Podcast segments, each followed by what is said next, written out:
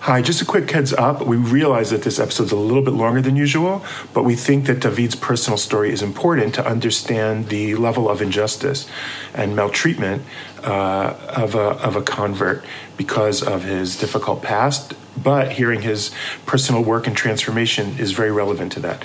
So we think that this is an important insight into Israeli policy and certain injustices, but it takes a while to get to that part. So hang in there. It's not boring, any of it, but it is a little longer than usual. And there's some technical difficulties that I hope won't bother you, but it's a very important episode. So please listen, enjoy, and Chanukah Sameach. Welcome to the Makom Israel Teachers Lounge podcast, where we connect students and listeners to what's happening in Israel and give you insight behind the headlines. I am your host, Michael Unterberg, here as always with co-host Alan Goldman. How you doing, Alan? Doing okay, Mike. All right, okay is as good as we can get. Uh, today's topic, we're really going to be talking about the bureaucratic obstacles to uh, Jews who have Jews by choice, Jews who have converted to becoming part of Israeli society. And for that, we have, uh, I think, a very interesting guest with a very interesting perspective. Alan, would you please introduce our guest? I'd be honored and privileged to introduce David Ben Moshe, who is a father, Orthodox Jew, and a movement coach who currently lives in Jerusalem. In his early 20s, while he was in federal prison, um, he found Judaism, a love for fitness, and decided to change his life to help others. Um, and I just uh, federal prison, I uh, assume, is in uh, in the United States. You were talking about. Yes, yes in the United States. Before you came to Israel. Well, welcome, David. Nice to have you. Thank you for having me. Uh, our pleasure. So we read about your story in the Jerusalem Post, and uh, I'll, I'll, put a link to that in the article. You definitely, I can definitely tell from the sounds behind you that you are a father. I hear the. Uh, so, yeah. so our listeners get a chance to, to listen into your life a little bit, which all is the family together. if it is dinner time, but uh, soon it's bath time, it'll get much less quiet. yeah, that's the way it goes. Um, and in the Jerusalem Post, the story was I found particularly strange because I know that uh, often uh, people come to Israel under the law of return, which recognizes them as a Jew and gives them citizenship. And then when they want to get married, the rabbinate uh, doesn't recognize their Jewish nature. And that we did an episode on that. But but in your story, it's kind of the reverse, isn't it? It's the complete reverse, kind of I came, um, well, so I applied for Aliyah first, and then it took them so long to respond to me that my marriage was in the interim, and I got married through the rabbinate.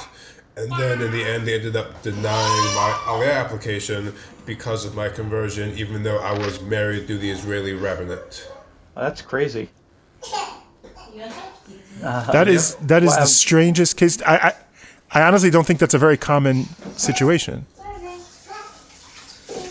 Um, I have never heard of anyone else who had the exact same problem, and it's very unique. And if you read the laws the way they're written, it's very clear that it can really never happen. So it's not very clear how we ended up here in this place we are now, other than them not following the laws as written.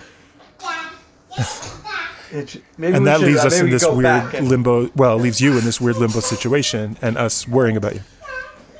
Yeah. Let's go back to that story. Now, it said that you were in a federal prison. Situations because of it. What does that mean? Yes. It. So in America, there are two prison systems the state prison system mm-hmm. and the federal prison system. Think of it like um, every state is almost like its own country, it has its own laws, and then there's a certain set of laws that govern the entire country. So you could end up in state prison or federal prison depending on what your case looks like and who wants to pick it up. So, what happened to you? Mm-hmm. So I was convicted for one count of distribution of oxycodone and one count of unlicensed dealing of firearms. And how long were you in prison?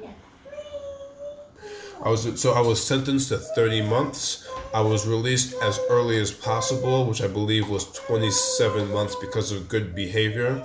Um, one of the interesting um, differences you talk about the systems is in the state systems, there's a concept known as like parole and early release. And in the Mm-hmm. federal system, there is no concept like that. Kind of, it's got a different, more complicated system, but at the end of the day, everyone does at least 85% of the time that they're sentenced to. So and then in the in prison you And not to- made your turn towards towards Judaism. Yeah. Yeah, that's where I found Judaism and kind of started the. Which is also pretty that got us unusual, isn't it? Yeah.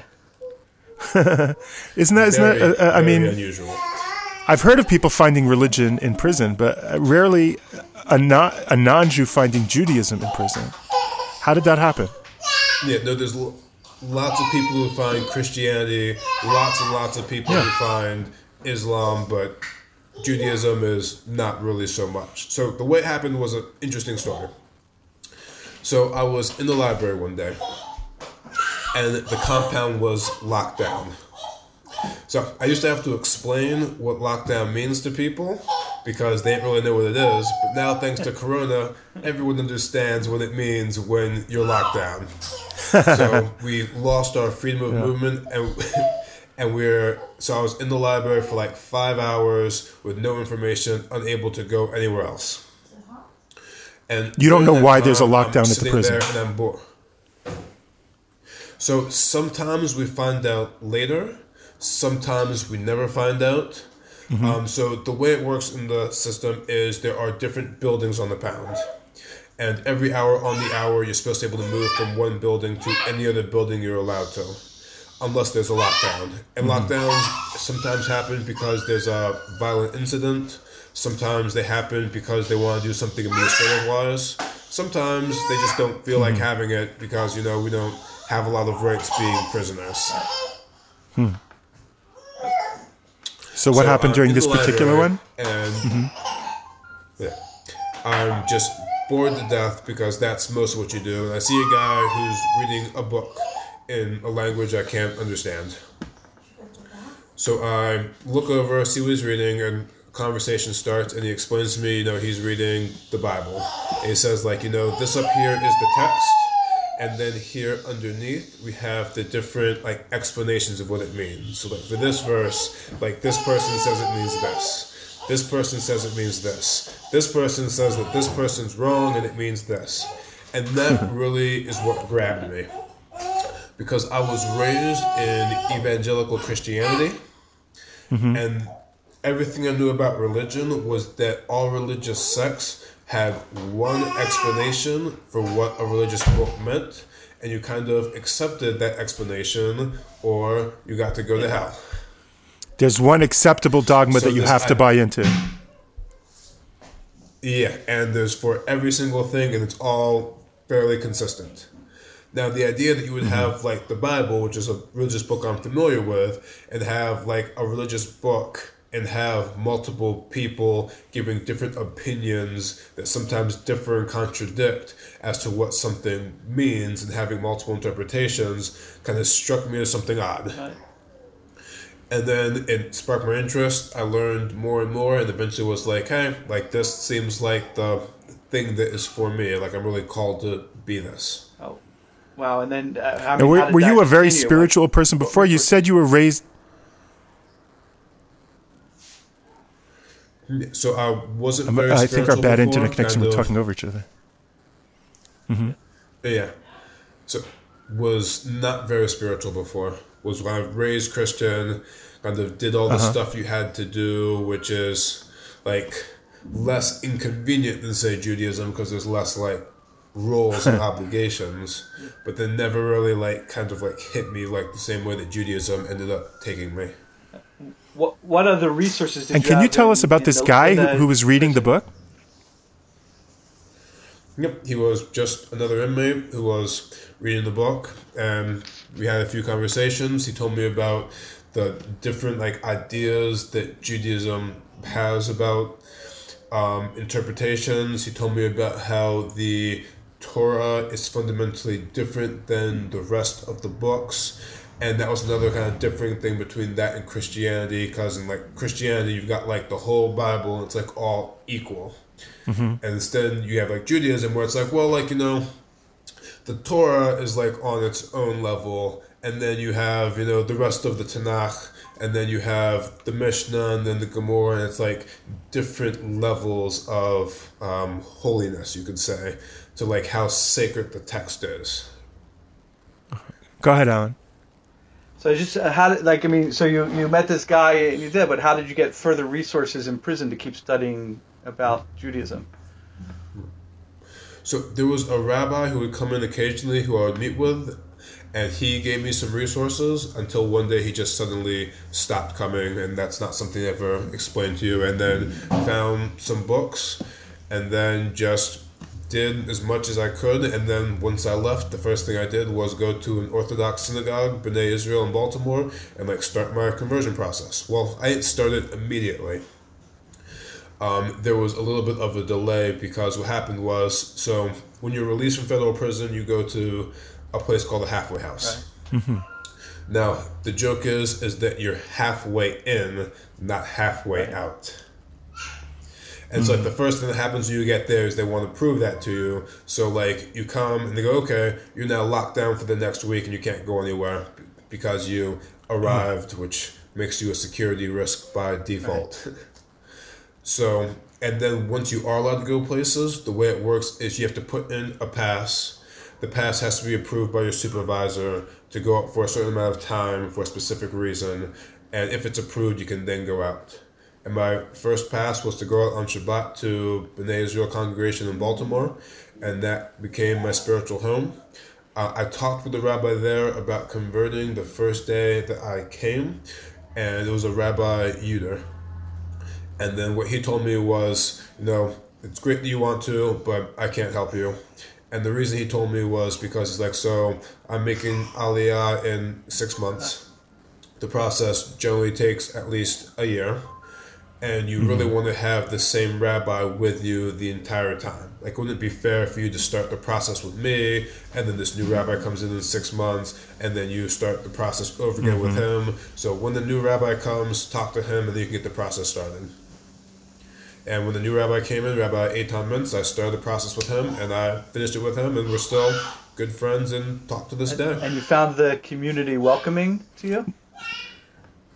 Extremely. Uh, the first time I showed up, um, a guy named Fred comes and opens the doors. Um, came, he welcomed me, and I was just accepted immediately. Completely warm, welcoming community, amazing experience. Can I ask Actually, you why you picked an Orthodox synagogue? you and Fred. So, from what, what, I learned of the different strains of Judaism,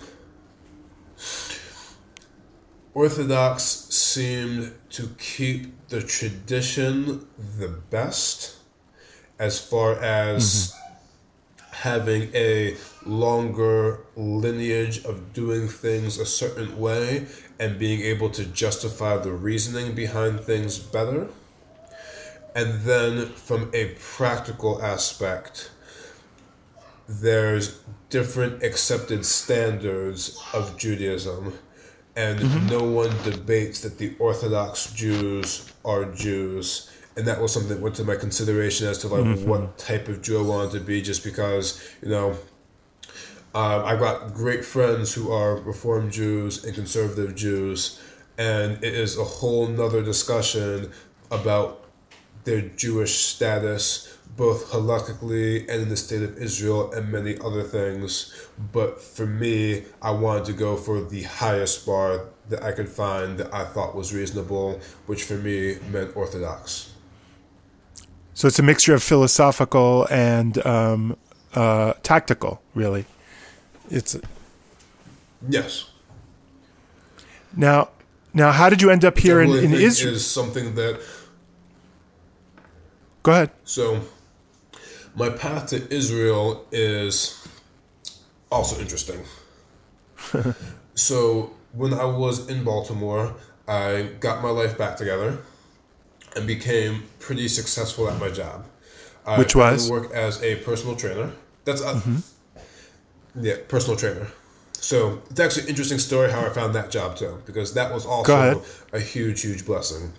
So I was re- released from prison, and I had no real work experience, no college degree, no money, absolutely nothing. How old But were you? I knew I wanted to be a personal trainer. 24. 23, Wow. 20, no, 23, 24. Mm-hmm. Yeah. And so I decided that I should split my applying for jobs between the jobs that I could actually get and the jobs that I wanted, kind of alternating between the 2 And like what I did was, it's like really terrible the halfway house and the system they have in America because they kind of just put up every single barrier they can to make your life difficult and set you up to fail which I believe is a big reason why the recidivism is so bad in the country. Like there's just no help, just trying to make things difficult. Right. So I was applying for jobs for basically eight hours a day, and I would alternate between applying for fast food jobs and personal training jobs because fast food is like the only thing you can really get hired for when you're a felon with no skills and no education. Although it doesn't really And- go with the full physical trained- fitness philosophy. Yeah. so I was turned down from every single fast food place for Wow. this reason. When you start in any type of restaurant industry, at the entry level, they want you to work nights and weekends. And from day one, I refused to work on Shabbat, which was just a deal breaker. Wow. Which then, I guess, g- gave me enough time applying to gyms where I eventually found a gym that would hire me. And by hmm. would hire me, I mean they had such a convoluted hiring process that they didn't really realize what they were doing. Wow. There's actually a cool story because so uh, at this particular gym they have I went through three interviews, and like uh, like a year after I've been hired, I was talking with the manager who hired me. Like asked me about the criminal record. I told her, and she goes, "Wow, like I never knew that." And then like she looked into it, and what it turns out happened was I'd marked I had the criminal record, and we'll explain at the interview and every interviewer expected someone else Oh, to wow. ask about it. And they wouldn't have hired you if they had known So, what like, the record was? No. But they knew you had a criminal record, so that wasn't. But it's because it was federal. I mean, so in America, we have this kind of double standard between certain crimes, where pretty much once you have anything that is drug related because of like the war on drugs, your life is effectively over. Right. Wow. So oh, because it was so because it was a drug crime. So, uh, part of it was a drug crime. They wouldn't have given you the job. Yeah, and yeah, and interestingly enough, um, from a legal standpoint, the drugs are the worst thing ever. The weapons aren't that bad. That's crazy. So I got thirty months for my crimes. Dr- Um, drug uh, dr- drug uh, criminals in America often get worse uh, punishments than people who are are uh, convicted of crimes against humanity, war crimes, and genocide in uh, in, in international courts. All the time. Crazy. My roommate, who I got very close to, had just a drug related craze. He went in at age 19 with 35 years. Whoa. Yeah. And does that break And down it's also on ethnic lines? Um, all the studies I've read say that yes, kind Racial, of African American offenders, Ra- yeah, with similar crimes and similar criminal histories still get more time than non-black offenders. It's just how People of color get worse works. sentences. Wow. All right. So now back. So now your your you're you're physical training in this gym, and that job is going well. Yeah. Yeah. So within six months, I became the number one employee in the company. Wow. And then I quickly was promoted to a higher position and moved to another gym. And there I became the number one employee in that position as well. and that uh, that corresponded with your conversion process. Yes, all of this was at the same time. it was a very crazy time where I was doing, and so it gets crazier because so what happened was I was I kind of fell into like a specialization of pain management, injury rehabilitation, and injury prevention, Wow. and was working closely with like a lot of physical therapists in the area. One of them who I still talk to is uh, Dr. Yoni Rosenblatt, who, interestingly enough, like we became good friends through like sending clients back and forth. Is he also is the physical therapist for Team Israel baseball and for Israel Right. lacrosse. Oh wow. Yeah, he's based in Baltimore and just goes back and forth all the time. So, So, you, so your focus wasn't just physical fitness for its own sake. It was like this. It had this, uh, this uh, not medical exactly, but this therapeutic aspect. Yeah. Which is very useful because it allowed me to communicate better with medical professionals because like I learned enough to speak their language, to know the same mm-hmm. type of exercise they're doing so that we could work together as a team to help people get out of pain first and foremost and then get them to reach their physical fitness goals. Because we can't get you very fit if you have constant low back pain. It's just not going to happen. Mm-hmm. Mm-hmm. So then I eventually got so good at that that um, coworkers and clients and physical therapists that I worked with encouraged me to become a physical therapist myself. Oh, right. Hmm. So that, that was like a very scary decision for me. Well, that's a lot the of reason training, and you're was, already uh, doing this conversion training. Yeah, so I'm doing the conversion training. I'm working full time. Like I said, I've got no college degree, and I've always done poorly in school in the past. Mm-hmm. And then to become a physical therapist, you have to first get an undergraduate degree. Physical Oh, wow. therapy is a three year doctoral program, so you have to do a lot of the same prereqs that medical school students have to do, as far as like the biologies and the chemistries and the physics and physical therapy schools because there's a, such a small number of them are extremely competitive like more hmm. competitive than getting into medical school as far as the grades you need. Like most good physical therapy schools like you don't get in without like at least a 3.7 3.8 gpa So Oh wow. yeah. So but i was stupid enough to try and ma- managed to get into Towson University, which was a huge blessing because my younger brother was also studying there for his Oh, nice. degree. Oh wow. And then, yeah. So then I'm doing the conversion process and working full time and in school full time. Whoa. And then to make things better, um, an opportunity happened at a yoga studio that I knew for me to open my own uh, personal training studio inside of it. Oh wow. So then I left the gym and started my own business. So then I'm running my own business, which turns out to be way more than full time hours, Yep. and doing the conversion process and in school full time. basically, you didn't sleep. I like to explain it like this. Like sometimes I explain this to my wife when she says I work too hard. I'm like, no, no, I've like toned it down. I would like be in my studio at my desk doing homework until I fell asleep on the floor. and then my alarm went off and I'd wake up and start training clients and doing business stuff and then in the middle of the day go to school come back and then do homework and train clients until i fell asleep on the floor and got like another four hours of sleep for a very long time which is not the wisest healthiest way to live your life No. but it a- ended up being effective i probably lost good training for on the back end of parenthood. my life but Yeah. yeah Better than working in fast food. It's healthier. Yeah. Yeah.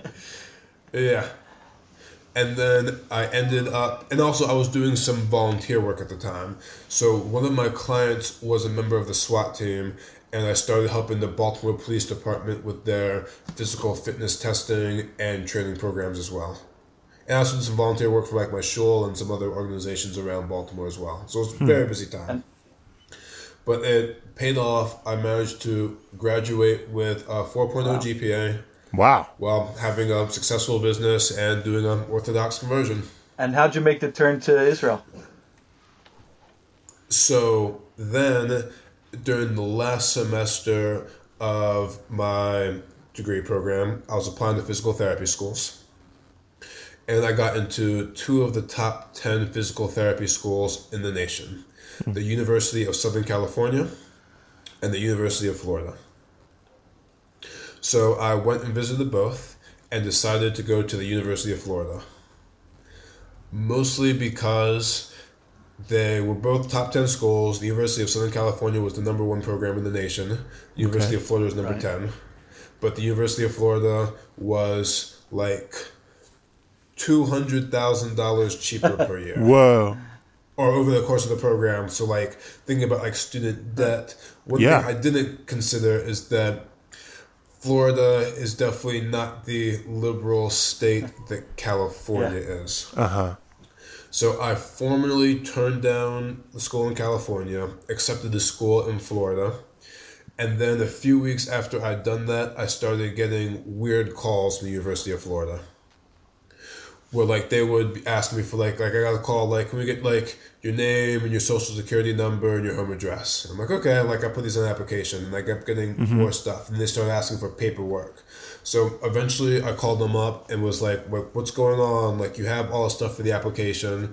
Yeah. And then they're like, no, oh, so what it is, is you have a criminal record.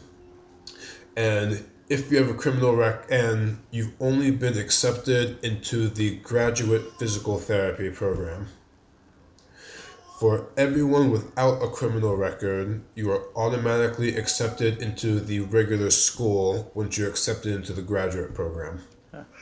Since you have the criminal record, you have to apply to the school as well.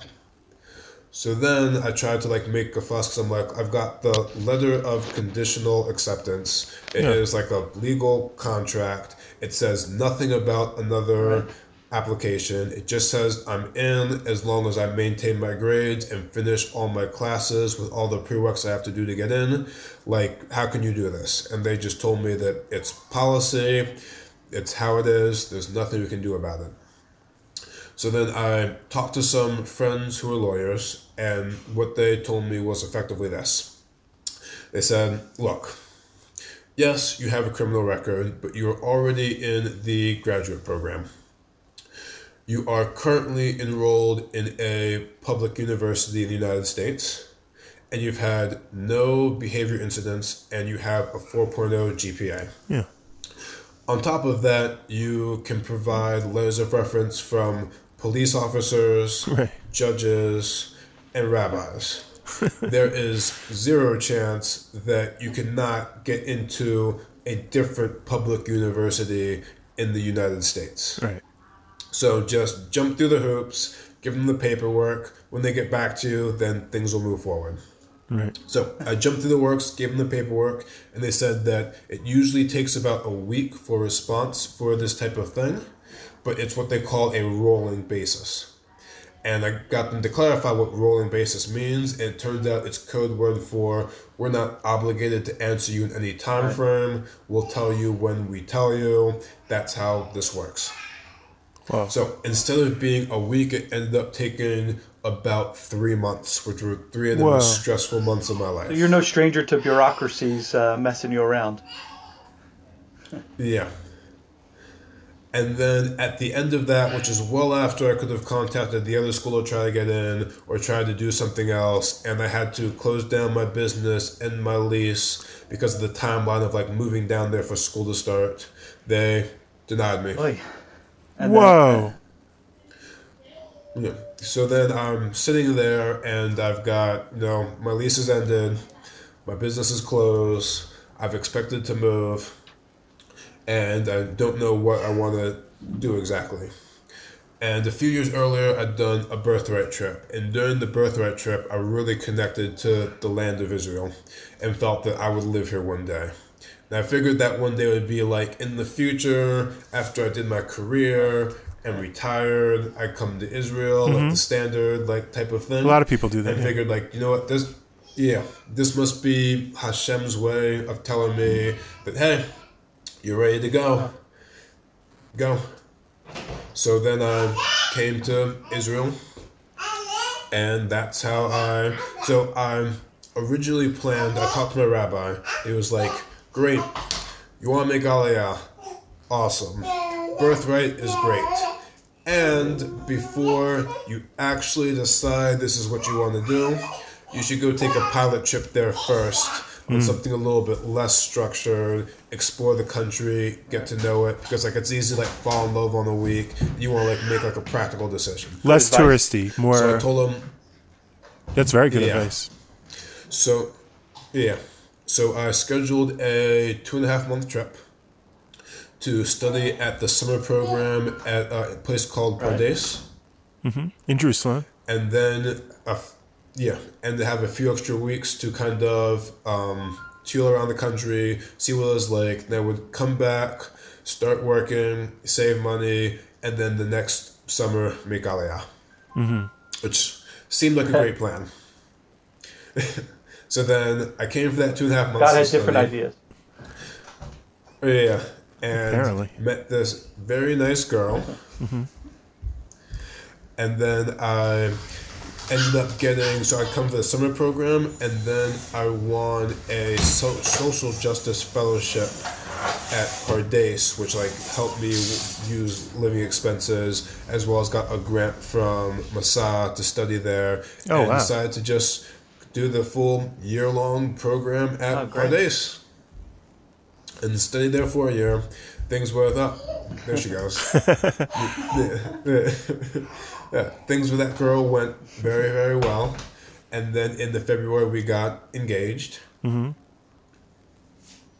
And funny story about her parents. So I told you I studied at a place called Pardes.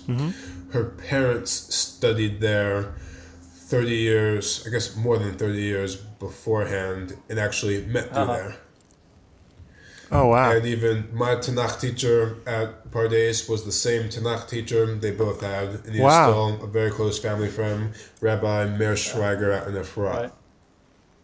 Mm-hmm. Yeah. So that's kind of how I came to Israel. Ah, cool. And uh, and so you've never left since then. So, short periods of time. Mm-hmm. So, after the two and a half month pilot trip, when I decided to come back for the year program, I went back for a week for my mother's 60th birthday. Oh, wow. And to like sell my car and straighten up some loose ends. But but, but And then, yeah, but I've effectively been in the country since like the pilot trip just kind of got extended into this day of me living in. and you applied Israel. for Israel in Is- in Israel. You applied for Aliyah in Israel. Yeah. So as my student visa was ending for Pardes, Which is like a year, month the first year. Yeah, I put in my initial application for Aliyah. Mm-hmm. Okay. And Which should be easy now. This should be like Yeah. downhill. This is just you're here, you're applying. This is not unusual for students to Yeah, do this. I mean, yeah, I mean, you. It should have been very easy, but that's actually where the story kind of spins out of control for a second time, which is one of the reasons we're here today. right. So, so then I get go ahead. Oh. So I put in my application. I get all the paperwork together, and the first thing, and I meet with a lawyer because I've got the criminal record. And the lawyer tells me, "It's like, look, you have a great, great application. The law of mm-hmm. return says they can only reject you because of a criminal record if you are likely to endanger public welfare." which mm-hmm. very clearly we can see from your history, from you've come out and your conversion that you are not.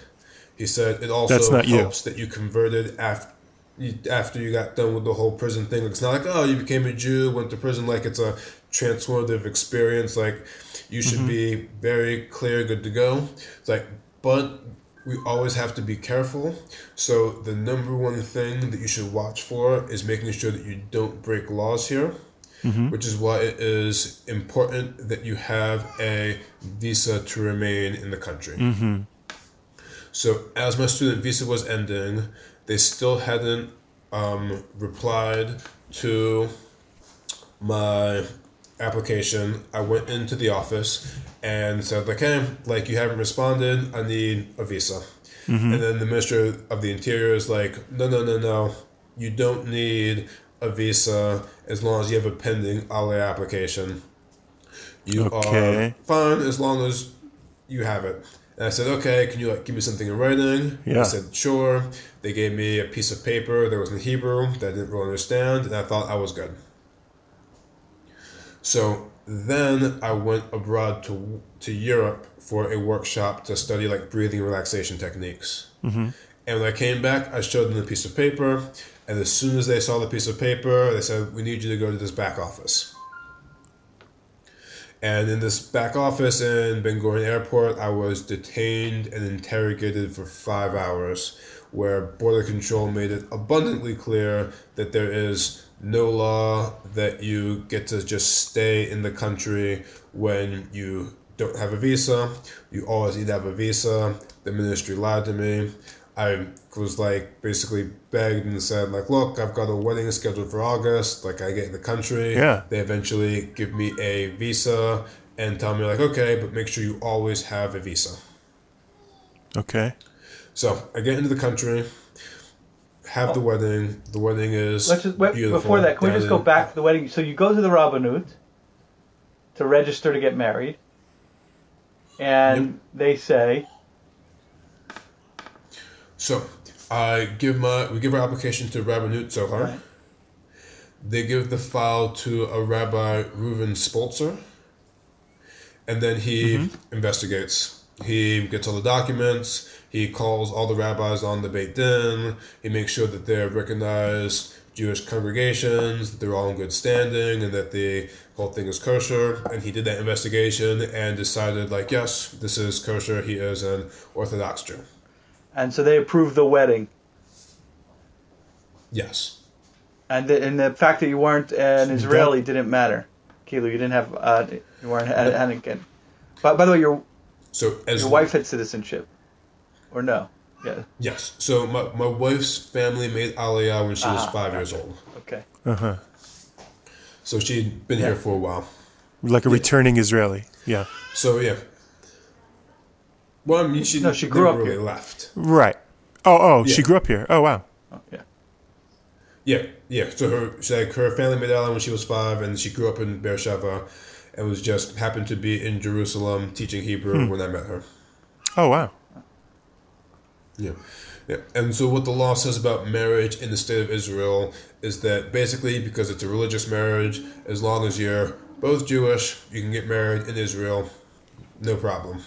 Well, I should qualify that because the earlier discussion, as long as you're both Orthodox Jews, Well, you can get married in the state of Israel. well no or, or recognized as Jews by the Orthodox establishment. a bit More. Yeah, like you could be a non-practicing Jew who's Right. recognized as an Orthodox Jew by the establishment because of the way the halakha works. Right. So so okay, so then you so they approve the marriage, and you get married, and then Correct. And then we go back to waiting for a response from the Ministry of the Interior, Right. which was a tough time because I had the tourist visa, but I didn't have a work visa. So I'm like sitting in the country waiting for a response without the ability to work being a newlywed. So eventually, I start going to the office saying like we need to like get this moving, and they schedule an interview. And the interview was a absolutely terrible experience. Um, kind of. So I go in for the interview, and they like start off like extremely rude, but like you expect that from Israelis of like, oh, like you know why we're here. It's like we have some important questions to ask you, and then the questions were either like tainted as insulting or sometimes just outright insulting. For example, they're like, "Oh, tell us about like how you spend your day," and be like, "Oh, you know, like I, I go to synagogue, after synagogue, I study Mishnah. Like, oh, you study Mishnah? How do you study Mishnah? Like, oh, I study it on my smartphone. Like, I can show you what I study today. And they're like, oh, so you're an Orthodox Jew with a smartphone. It's like, yes, smartphones are allowed. I can have a smartphone and use it to study Mishnah. That's a pretty acceptable thing to do. and then they start getting into like, oh, so like you converted, and like that's funny because you don't look like a convert.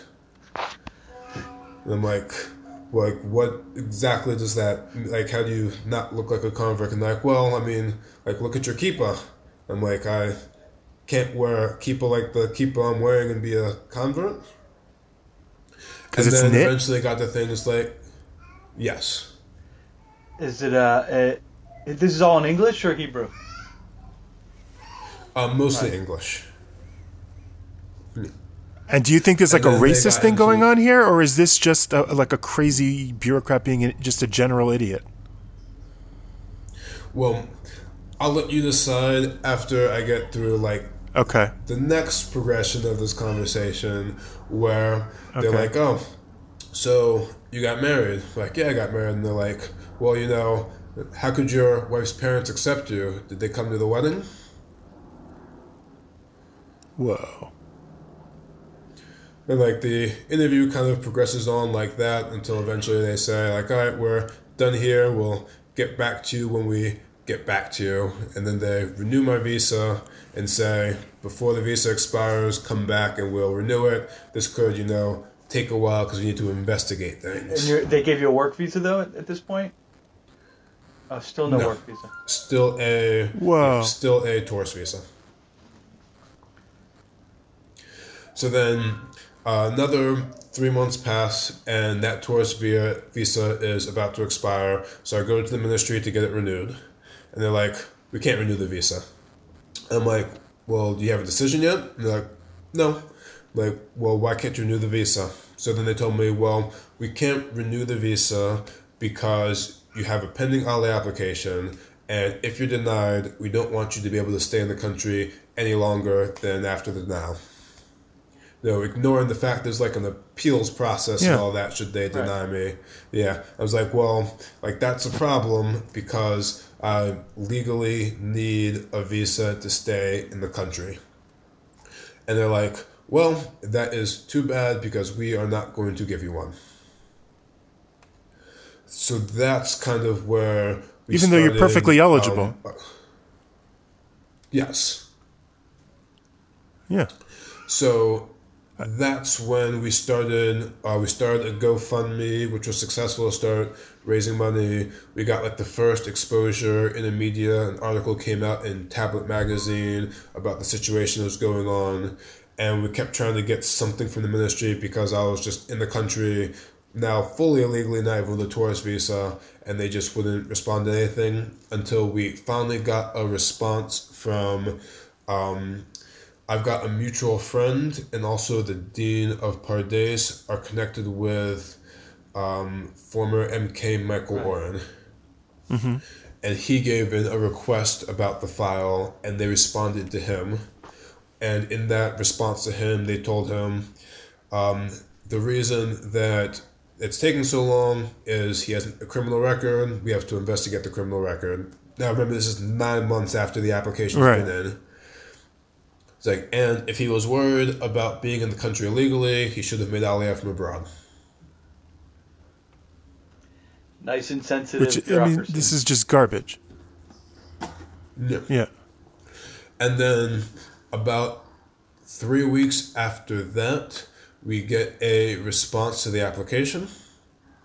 And the response says that the application is denied because the conversion is unacceptable.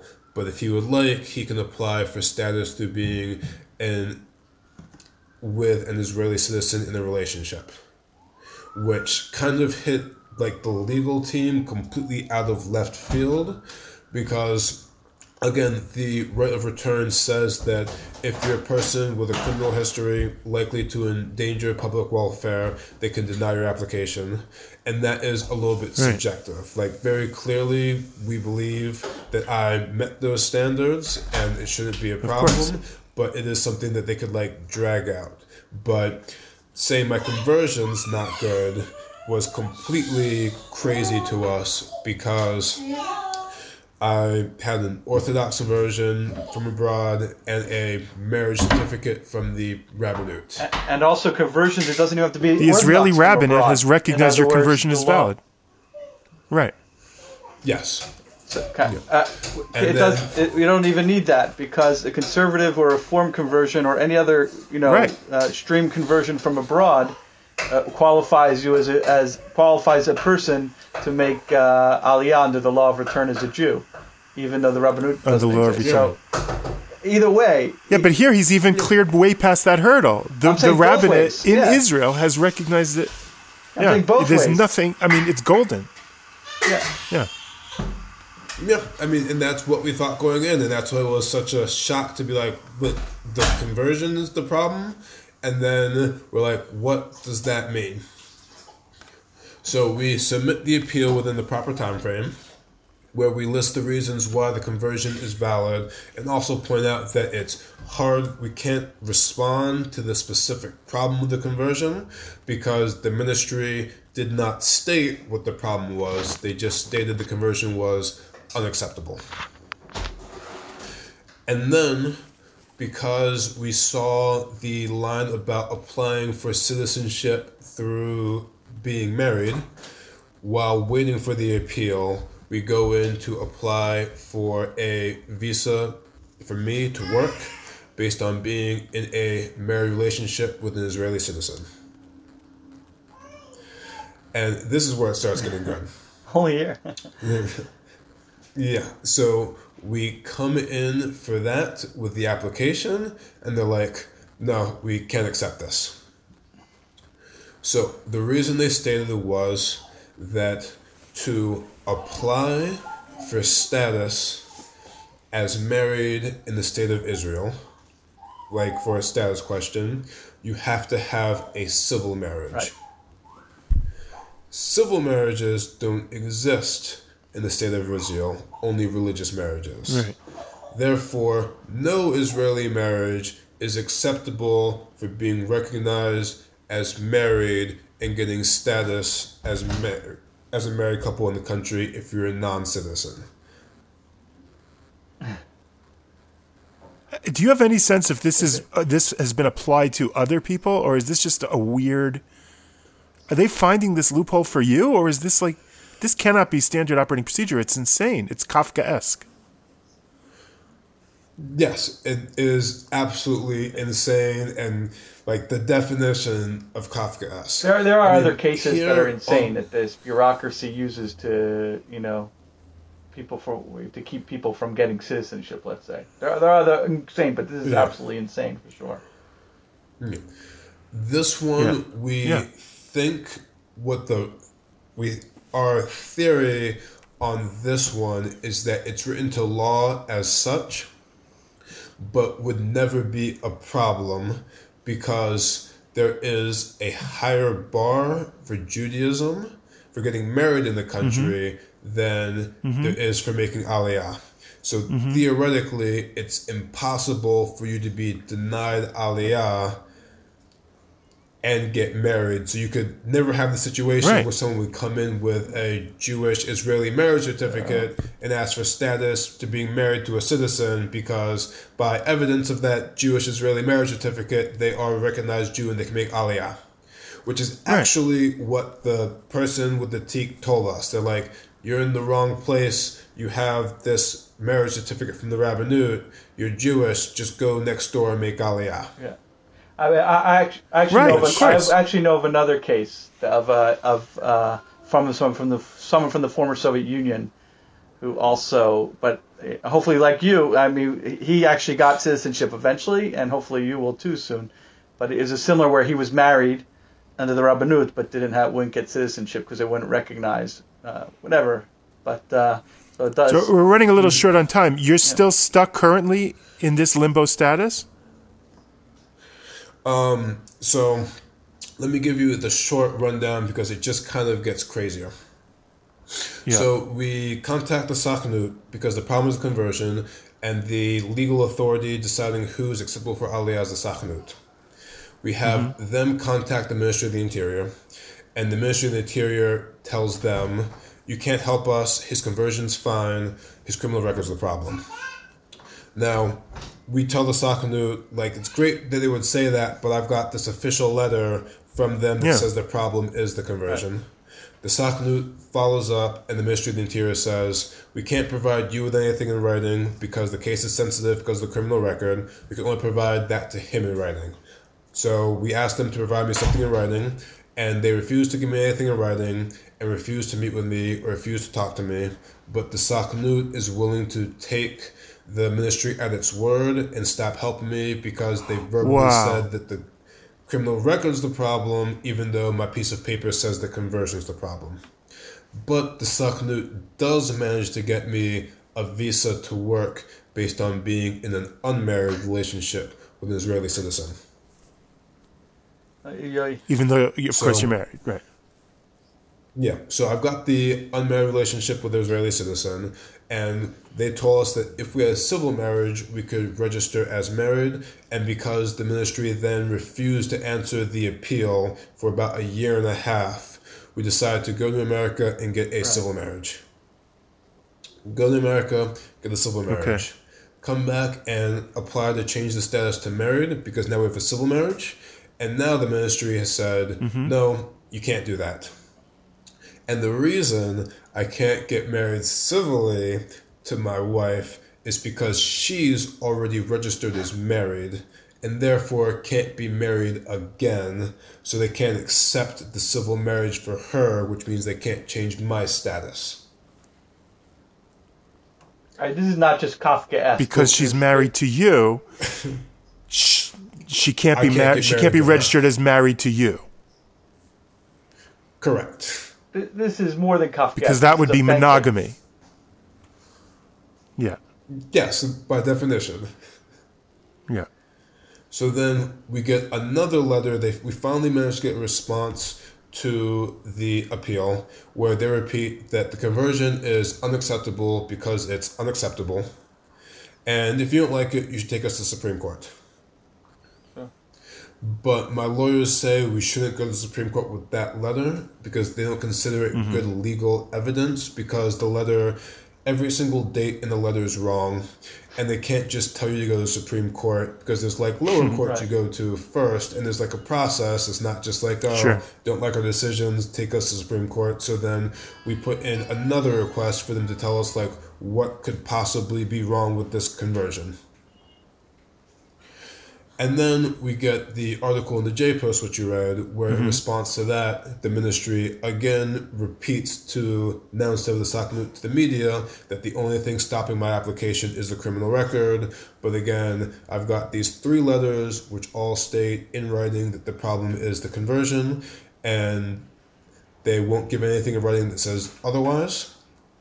And now our big worry is that because of all this media attention, they'll finally give in on the conversion and then mm-hmm. go, but we need to now investigate your criminal record, which was the oh, real my. problem the right. entire time. Despite the two years you spent fighting the conversion, we really want information on the criminal record and just kind of send me back into this endless loop of.